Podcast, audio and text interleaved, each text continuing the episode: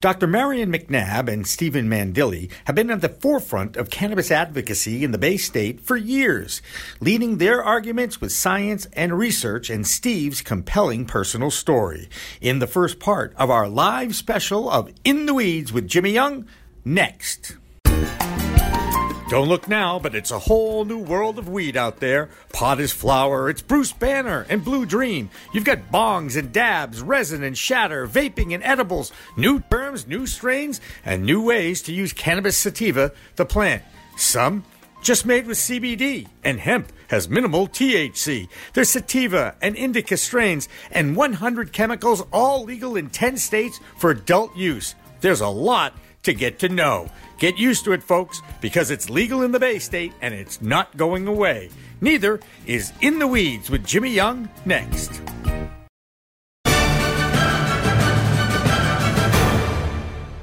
Revolutionary Clinics is just one of 49 medical cannabis dispensaries in Massachusetts, but there's a reason why it's one of the most popular. It's their patient first philosophy.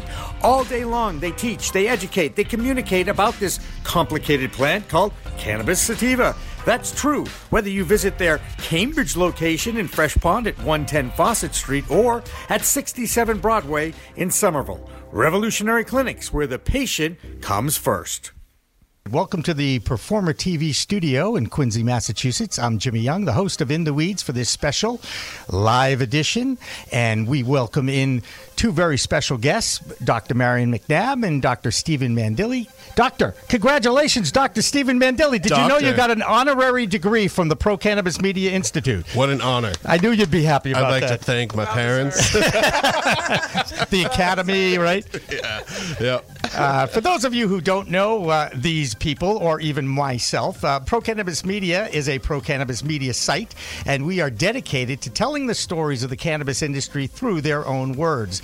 Two people in studio right now, Dr. Marion McNabb and Stephen Mandile, have been at the forefront of cannabis advocacy in Massachusetts over the last umpteen years. How's that? Is that fair enough? Umpteen? That's, one of those. That's fair. That's fair? Yes. Having a decade yes. or so. But uh, Dr. Marion McNabb from the Cannabis Community Care um, Research Network, we call it C3RN just because it's uh, easier to do it that way, right?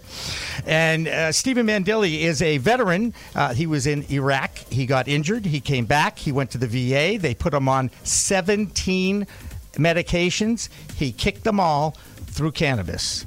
Is that accurate?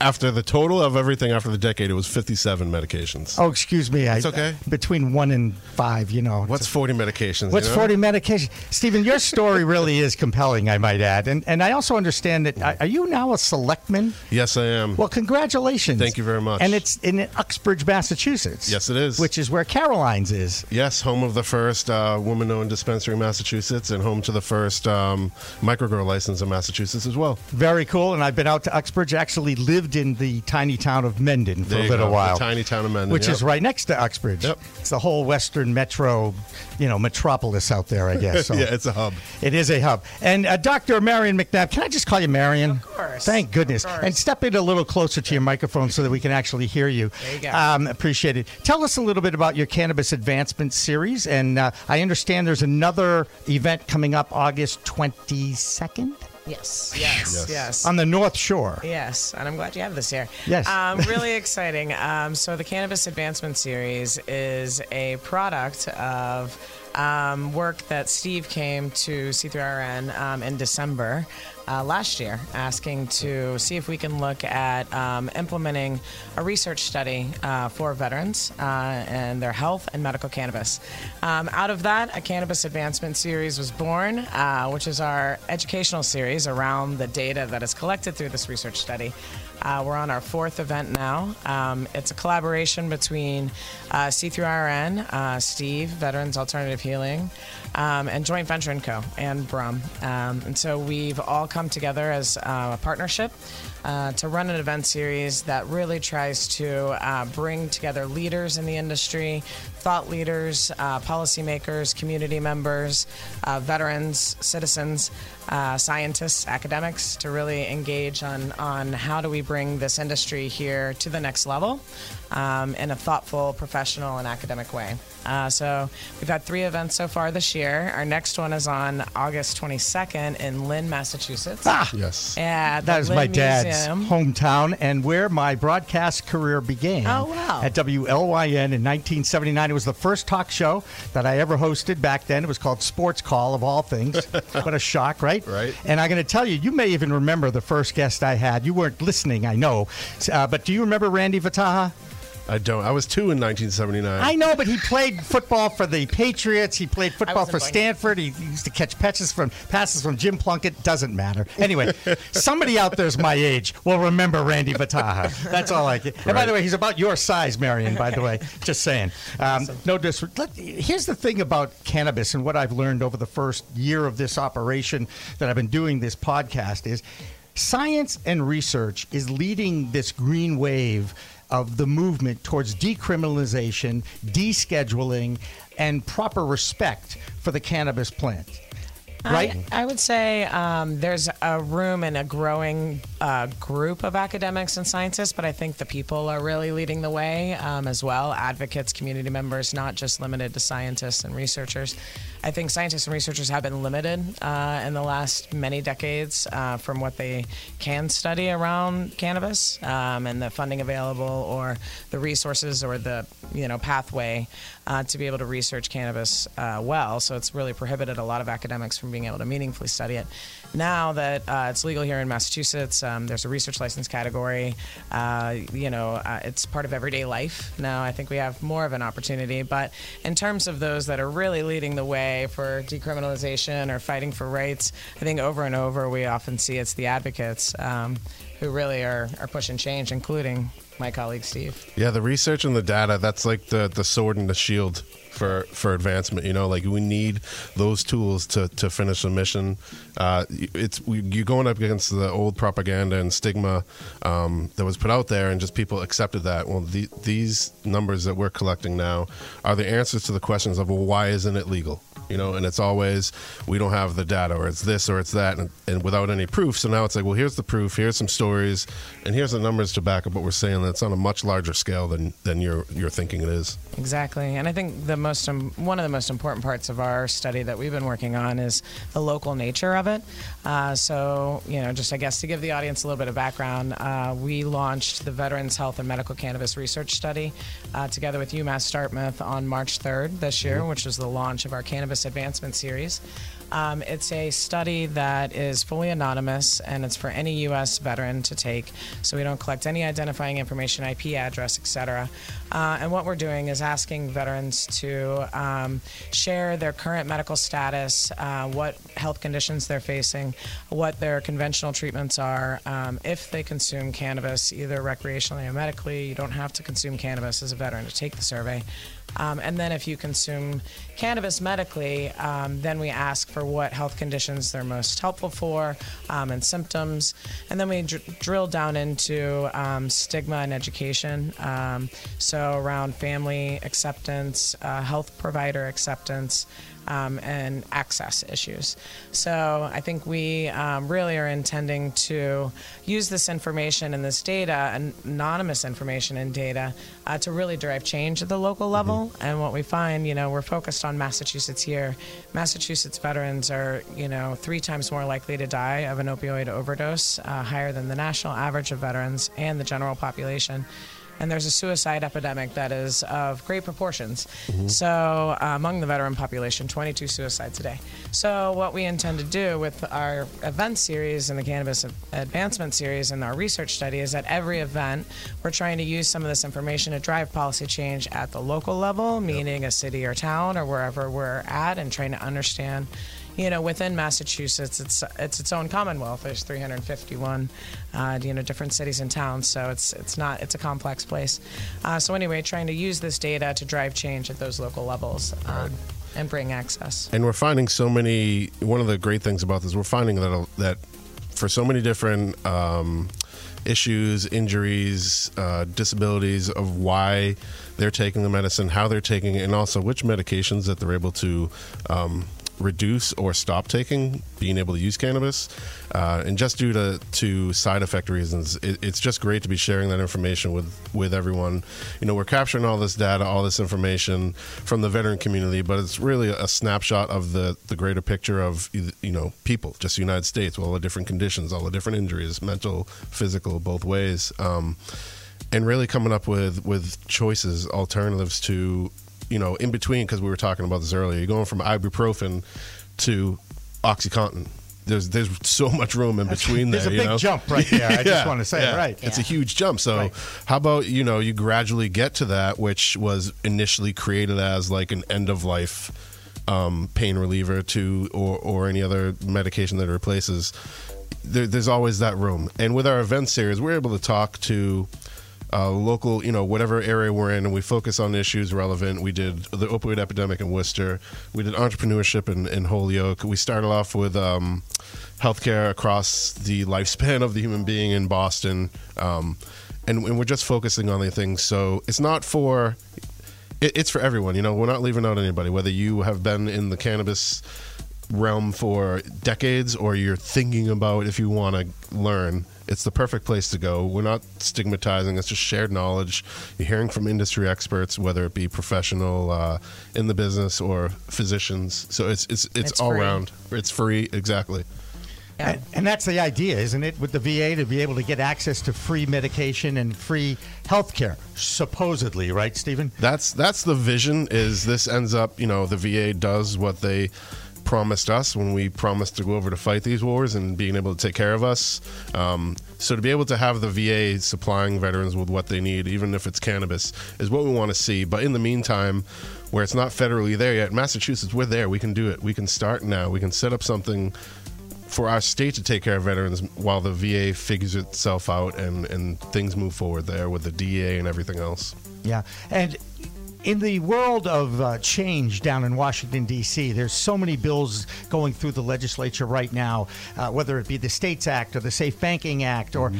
But to me, one of the biggest one of the easiest things I think everybody should understand is can't we help our veterans have access to medicinal marijuana? I mean, right. isn't that a I mean, it's guys, low hanging you, fruit. Yeah, you know, like every legis- every it legislator that can do something will come out looking like they're helping veterans because it's exactly what they're doing. It doesn't seem like rocket science, but right. But you haven't gotten it done yet, right? exactly. Same thing with the banking. They're still in the they're still in the cash economy. Right. It makes absolutely no sense. They're right. trying, and hopefully later on in this show we do have a guest planned on the phone. And again, this is the first time we've been in this studio, and you know, Lord knows we're learning lots about visual radio and all the challenges. And uh, again, we're talking to Dr. Marion McNabb and Stephen Mandile.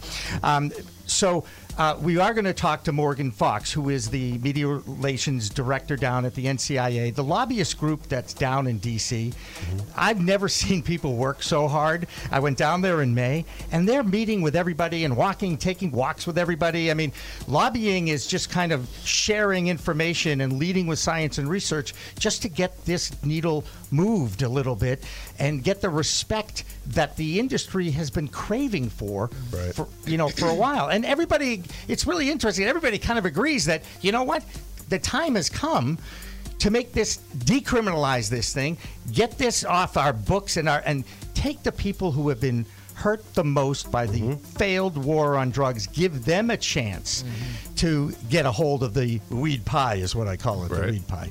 Marion, you, you read, I'm sure you do, all the different research and all the different studies out there. There was one recently that came out um, about Colorado and use by youth mm-hmm. in Colorado. And they're actually finding now that uh, usage by our youth is going down in legal states. Yep. And you know, you guys are smiling because I'm, I'm, this is kind of like volleyball, where I kind of lay it up for you guys, right? and I didn't mean to hit the microphone. like I said, it's a new studio. I don't know where anything is.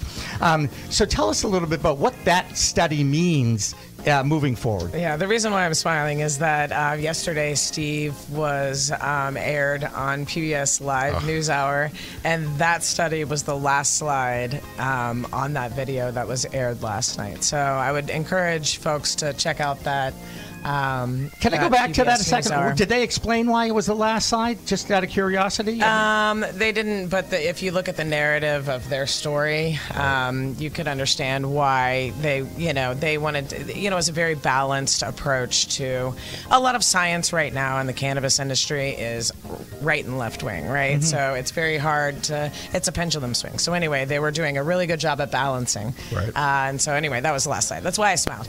Um, the re- I think I think that, I mean a lot of things about youth prevention. Um, so I think uh, you know right now, at least in the Cannabis Control Commission and in Massachusetts, I feel like the state has a legislative mandate and has done a really good job of designing a uh, public health prevention campaign approach, messaging system to ensure that young people don't have access uh, to cannabis. Um, also, that there's appropriate labeling, uh, age restriction requirements. I think you know the state here has done a very good job of, of implementing a public health campaign. So while we see you know Colorado youth rates go down, they've implemented approaches that you know reduce youth access. I think Massachusetts will do the same, um, I th- and they already have. I mean, we can see great billboards around that are you know really promoting like a legal safe uh, environment here. Right. Use it responsibly. Again, I keep preaching this on my podcast on a regular basis that it's an adult use product that is expected to be used responsibly both recreationally and medicinally. Absolutely. right. Yeah, absolutely. And I think we, it's really important to remember that, um, and I believe that you're going to have a, a colleague and a friend, a pediatrician, on on this show. I think Dr. Eric Ruby is gonna be yes, coming, Dr. Eric yeah. Ruby. Um, and uh, you know, I think it's really important to remember that you know there is uh, pediatric a lot of evidence and emerging evidence coming out uh, around uh, pediatric uses of medicinal cannabis. Um, so anything from cancers and uh, autism. Uh, there's a lot of science going on in Israel around this as well, a lot of clinical research. So I think it's important to focus on a pediatric population also. So while we want to ensure youth prevention, uh, you know, uh, we need to make sure that that's balanced messaging. That um, it's not the new dare. It's uh, this is responsible, but it's also a medicine and um, you know, be uh, aware that children will need this in school medicinally. And um, I believe maybe you know, Steve, or maybe at Colorado, somewhere recently, you know, just one school started to allow pediatric um, medicinal cannabis use. And I think it's really, really important.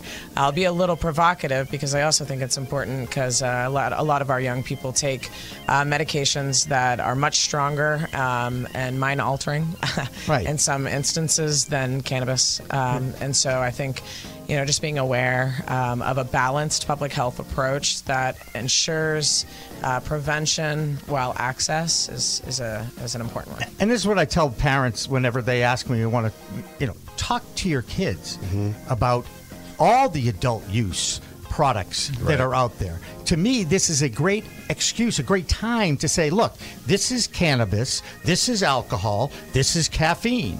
Yep. Okay, and I had Normalize a it. What's normalize it? Right. Well, more, educate yourself about these products. Yeah. You know more than anything else. And and you know, parents always say, "Oh, it's difficult to talk to my kids about you know sex, drugs, and rock and roll." It really mm-hmm. is what it comes down to. And I said, "Well, guess what? you were a kid once. Think about what you were going through when you were being pushed or pressured by your friends to, hey, just try this."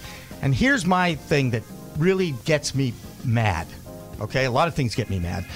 But our youth today, when they do go after alcohol and start experimenting with alcohol, they're drinking to get drunk.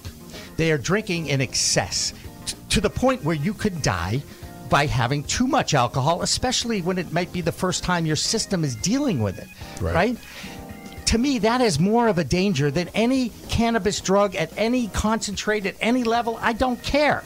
Yeah. Right? I mean, this is what bothers me. Yep, it's the parent's job to talk to your child about it. I mean, if if communication is the problem for you, you're going to leave it up to the alternative that they're going to learn about these things through institutions like your school and what their beliefs are, or out on the streets. I mean, I learned a little bit from there, but it's hit or miss when you learn it on the streets. But um, but just to say that anything is that comes without risks is careless. So you go through them all, and then you're like, okay, and cannabis is a form of harm reduction if you're talking about alcohol, if you're talking about these other, um, you know, stimulants for drug for um, conditions like ADHD, um, even the the stomach issues that some children have. So to say that it's absolute without, you know, without any any negatives from it is careless. But to then put it into those other boxes with everything else, like they complain about it being so bad, but they put the same uh, messaging for the alcohol warnings as they do on the cannabis warnings, and then they complain that it's not bad enough because it doesn't mention psychosis, and it's like alcohol causes psychosis too, and if you don't put it on there, it's this double standard of well, we don't know what to do with it, so let's just keep it hidden, and it's like that's not where anything's gonna any any progress is gonna be made with it. So Absolutely. And some of the, you know, um, in our first study, that was a predecessor to our veteran study, we also asked this data point in our, our current veteran study, which I'll look into now. One of the striking findings we found, we, we launched an open cannabis consumer and patient study, also anonymous last year. And we asked the question, um, you know, are you, uh, how is, how are you uh, using cannabis within your What life? What is your cannabis history? Yeah, like how are you using cannabis in your life? And strikingly, we found um, that many uh, were using cannabis to reduce their use of alcohol, they reduced their use of cigarettes, um, and actually serving in data form exactly what Steve said as a harm reduction strategy. So that you know, as a and strikingly in our study for veterans, 63% of our most recent data release of the veterans who took our study reporting consuming medical cannabis are using it to reduce the use of prescription medication intake. Right. So we all know that addiction and and um, uh, alcoholism, addiction, uh, pills, they're all complex issues. Um, so if we're seeing that cannabis is, you know, serving as a positive substitute or alternative for some of these other harmful substances or unwanted prescription medications, you're reducing, you know, cocktails uh, or the ability to, you know, I just I just think that there's there's definitely a need for more inquiry around it. I'm not saying that this is a silver bullet or you know anything. It's a tool in the toolkit that I think clinical clinicians and academics and healthcare providers and patients all could and benefit it's from. and it's proving to be a pathway to a better quality of life, which is the most important thing overall. Absolutely. Right. Um, we do have a clip um, that I'm going to set up a little bit. I've, you guys remember Johnny Carson. Anyway, um, that uh, is Dr. Your interview with Dr. Lester Grinspoon. Oh, right? awesome. Yep. And and it's a great little clip. Uh, it's a couple of minutes long because the guy's 90 years old. Now, Yeah. First of all, tell us who he is and what his reputation is a little bit, guys. And then I'll and then I'll cue it uh, to our technical director and the guy who's putting this all together, Mike Zodos, and he'll play it. But uh, it's a funny story about the, his first time use Yes. of cannabis Yes. with a very interesting personality. So Yeah. first of all, set up who's Dr. Lester. Well, I'm gonna let Steve do it because All right. so Dr. Lester Grinspoon is, you know, the the godfather, I think, of of of where cannabis came from to today, and that he was someone that was an you know an academic that was you know sure that cannabis was bad for us was was positive there's nothing good about it Yeah. and then at Harvard. right at Harvard and, and through his family through his friends was proven that he was he was wrong and was is such a, a great man that he came around to the other side and started working the other side to find what you know to find the truth. And has just has helped cannabis move you know light years ahead um, was one of the you know early on families needing it for medical uses for for a child. And it's just an amazing story. His the whole family's just been so helpful. Um, someone you know I met his son Peter Dr. Peter Grinspoon uh, three years back when I first started um, my recovery and, and being able to read Peter's book about his opioid addiction. And it really, he was able to make me feel like I wasn't just some, um, someone, you know, oddball with addiction, that it was going across every, you know, to say a doctor come out and say that he had a problem with addiction is, is incredible. So it's just a, a, an amazing family and we'll get right into it. Let's He's uh, awesome. Let's roll the Yeah. let's roll the clip, uh, Mike, and listen to. He's 90 years old now, right? Yes. yes. All right. Uh, it was Dr. Mary McNabb's interview with uh, Dr. Lester Grinspoon. Well, it was uh, Carl Sagan and I were the closest of friends. And um, it was uh, not too, we, right up until the day of his death, we were, we were each other's closest friend. But very shortly after I met him, we were invited to his apartment, and uh, he lit up a marijuana a marijuana cigarette. A marijuana cigarette. Here I was, a, a, a psychiatrist whose interest was in psych- psychopharmacology, and you know, I was uh, a kind of uh, I wasn't an expert, but I, you know, I was supposed to know about those things. and uh, it, uh, I said to him, Carl, you mustn't do that. Why not? he said to me, and I said, because it will harm your health. And he took another puff. And he said, he said, here, Lester, have one. I can assure you it won't harm your health. And you know, uh, I had the greatest respect for Carl. And I thought, you know, I had to take that seriously. I'm going to, I think he's wrong, but I've got to give him the data to prove it. He's a going to take, scientist. you got to see the data. Yeah. he has to see the data. So I went to the Countway Library and I was going to read some things on cannabis, but I became so involved. Yeah, I was so, I found it so interesting. I don't believe there's a publication in Countway Library on that touches on Wow. cannabis that So I would- didn't read at that Would time. that be the first systematic literature review on cannabis? Well, Literature? well, it, well, it may be. Uh, I, I, I, I can't make that claim, Right. but it was the first systematic review for me. yeah. And um, that's, that's how I became interested in this. And I could be reassured that my friend Carl wasn't harming Was okay. himself. So that was his first experience with uh, cannabis, and he and he, um, he shared a joint with Carl Sagan. I mean, that's pretty cool, right? Yeah, it's right. really cool. Yep. yeah, it was a pretty incredible experience. Do you know what how old he was at that point? Oh. He had to be in his Yeah, thirties, don't- right? I don't, Right. I don't remember the exact age. I would have to loved to have been a fly on the wall for those conversations during those sessions with Lester Grinspoon and Carl Sagan. Yeah. Like Pretty yeah, amazing. right? Like Pretty interdimensional amazing. travel, all that. Yeah. you know, like just amazing stuff. Wow.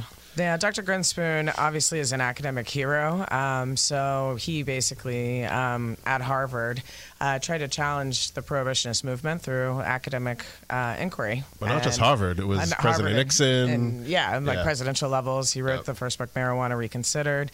Uh, several after that, um, challenged uh, the ivory towers around um, the value of studying cannabis illegally. Um, it's like I mentioned before, uh, it's very difficult to study cannabis as a researcher, and it's federally illegal.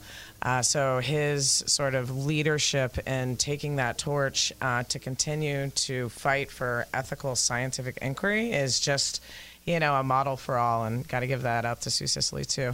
Um, but it was really, really incredible to be able to uh, meet him, and thank you, Steve, for kind of making that happen. And he, uh, you know, it's just uh, um, one of the most striking points of that interview for me is a lot of the community around. He never received professorship, which is a, a really large deal, and he's published, you know, hundreds of, of publications. So for an academic to not receive your um, professorship is is you know significant. Um, so a lot of in the community over the last couple of years challenged Harvard around you know doing that, and uh, he's fought in his own career. But when I asked him about it, he said, you know, I I really don't care at this point. Um, because he knows the work that he did made an impact on the community and really fought for legalization and you know i mean it was so powerful to hear it from his own mouth. And like academics i you know they they can have egos. And he uh, it was just an incredible moment. Yep. Yeah. I mean, I've been fortunate where I've I've had the opportunity to meet Dr. Grinspoon. I've also had the opportunity um, to to meet the late uh, Dennis Peron in San Francisco. Met Marvin Gilmore also in Boston. So I'm learning from all these leaders, the pioneers that were doing it back when, you know, veterans were getting spit on, all this stuff, and and they they fought and they never gave up and that was like the main that's the main thing I've learned from them and I want to share all of my experiences with with these opportunities with other people that I work with because it, it really drives you to see like these people you were setting off you you started off on a task that everyone told you wasn't possible but they never gave up they had d- doors slammed in their face they locked up thrown in jail still never gave up so it's just that idea that you have to keep going and that's and that's where we are with our series and they the cannabis it's called cannabis advancement we want to advance everything forward keep it going and our focus to be able to do things for veterans is to show that you know it can be done. If you really want to do something, send in the door kickers first. You know that, and that's what we are. So, but what we need from from the community at large, society, is for um, if if you really want to help a veteran, it, it takes a little more than a thank you. It takes more than um, you know doing doing push ups and stuff like that. We need we need the action of the people. Um, it's, it's proven time and time again that it's it's the people that when they speak uh, legislators listen. So we need more action. We need more than thanks. Coming and calling your legislators, coming to these events, sharing your stories, opening up with people, and really, um, really activating your government to, to do its job and to say, you know, we've, we've had enough of this 20, 20 to 22 a day. We're not going to stand for that, especially when there's something in the toolbox, like you're saying, that we can pull up and help now. Will it will it be the end all, the, the, the magic bullet? No. But again, it's it's harm reduction. It's allowing um, veterans to have a family life again. It's allowing families to move on to move forward. It's allowing them to to work. You know, um, just recently, a few last month, a veteran was denied a, a, home loan, his VA home loan, because yep. he was a, a manager at, at, a dispensary. They changed that this week. It's changed that that changed that that can no longer keep you from getting a loan. Wow, that's so great, right? That's awesome. progress, right? Yeah, give a big round of applause people. for that yeah. too. Yep. Now, yeah. if we can get the employers to exactly. not fire employees for using cannabis on their own time right. and not affecting their job performance, we'll really have made progress. Two years ago, I wrote a uh, policy paper about that um, to support workers' rights around that, um, both if you're a medical card holder or not. so well, look, I could read. It sounds something like what and, you would read from another country, right? Yeah. Where people don't have rights. It's like no, your job gets to tell you what medicine you can and cannot take. Yeah, right. It's not fair. You know, it doesn't sound like America, That's but right. here we are. Well, yes. Well, let's get it. We can certainly be talking about that as well, um, guys. Look, I, Mm-hmm. I firstly want to uh, thank you for coming in today. Uh, you, you're friends, uh, good friends, getting closer and closer. Um, this is a historic time. Mm-hmm. Uh, we're all in it together. You guys know I'm dedicated to keep telling the stories of people like Stephen and you, Marion, everything that you've done for this cause. Um, I'm going to continue to wave the flag. I don't care if a million people find out about it or one or 2 Mm-hmm. right? Because at, at some point, we are going to reach that new normal. It's just going to be another business. Yep. It's just going to be another adult use product, right? Uh, I hope we all live to see that day. Yes. Yes, Yes, absolutely. I think we're all co-creating it, um, and you know, trying to do that. I want to. I want to get one last plug in for your cannabis advancement series Yes. and where they can find out more information about it. Thank you. Yeah, cannabisadvancementseries.org. Um, you can find out about our next event. It's on August 22nd in Lynn, Massachusetts. It'll be around cannabis cultivation, extraction best practices. Um, it'll be a really cool event, uh, more like a mixer networking event where we'll, we're going to uh, invite some key experts in cultivation, extraction, ancillary businesses in the cannabis industry. So everything from like insurance to HR, media. So we hope you'll be there, uh, marketing, etc. Uh, we'll have three breakout rooms uh, where interested B2B, business to business, business consumer, um, just anybody generally interested in the industry can come and have access to ask questions uh, to different experts in three different areas. Again, free event. We have to give a big shout out to uh, media at Joint Venture and Code, jvco.com. That's right. and, I see Dr. Eric Ruby's here and Beth Yes. Doster Yeah, here. So thank you So, very much for having us As on. always, guys, and I so appreciate you coming out on a nighttime, prime time, and uh, we're just going to keep it going. Yeah, quickly, thank you, Jimmy Young. Thank you, Pro Cannabis Media. Yes, thank you, thank Performer.com, for making veterans uh, a focus that uh, a focus you have. And lastly, I, a shameless plug. I love you, Olivia. I love you, Abby. Love you, Jessica, and my family. So that's that's Shameless- doing my job. Those Yeah. are the right people Plug to to the family, plugging, too. right? All right, That's true. Whether you visit their Cambridge location in Fresh Pond at 110 Fawcett Street or at 67 Broadway in Somerville. Revolutionary Clinics, where the patient comes first. In the Weeds with Jimmy Young is a video podcast produced by the Pro Cannabis Media Network for the entertainment and education of our audience. All opinions on this show should not be considered medical advice or reflect the opinions of the management of CLNS Media, C Suite Network, Pro Cannabis Media Group, or its marketing partners.